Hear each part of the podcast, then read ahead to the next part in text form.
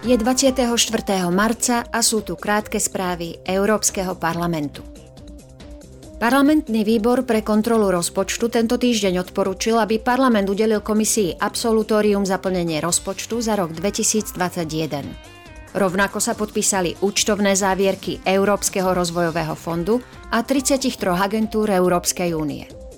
V uznesení, ktoré je súčasťou rozhodnutia o absolutóriu, poslanci uviedli, že systém kontroly unijných prostriedkov na obnovu a odolnosť nie je dosť prísny.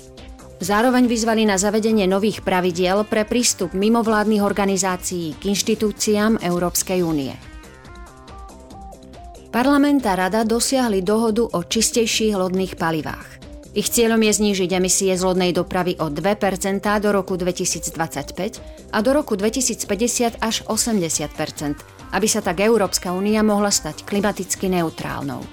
Europoslancom sa počas rokovaní podarilo presadiť, že lode budú musieť postupne znižovať emisie skleníkových plynov. Bude sa to týkať lodí s hrubou tonážou nad 5000 tón, ktoré sú zodpovedné v podstate za takmer všetky emisie CO2. Nutnosť znižovať emisie sa bude vzťahovať na všetku energiu využívanú na palube.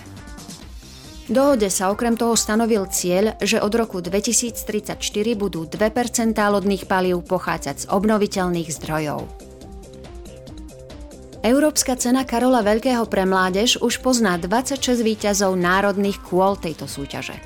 Mena troch výťazov celoeurópskeho kola budú vyhlásené na slávnostnom odovzdávaní cien Váchene 12. mája.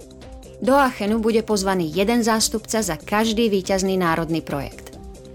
Ten sa potom zúčastní na ceremónii i na tzv. týždni výťazov. V roku 2022 získal prvú cenu portugalský projekt Orchester bez hraníc. Počúvali ste krátke správy z Európskeho parlamentu.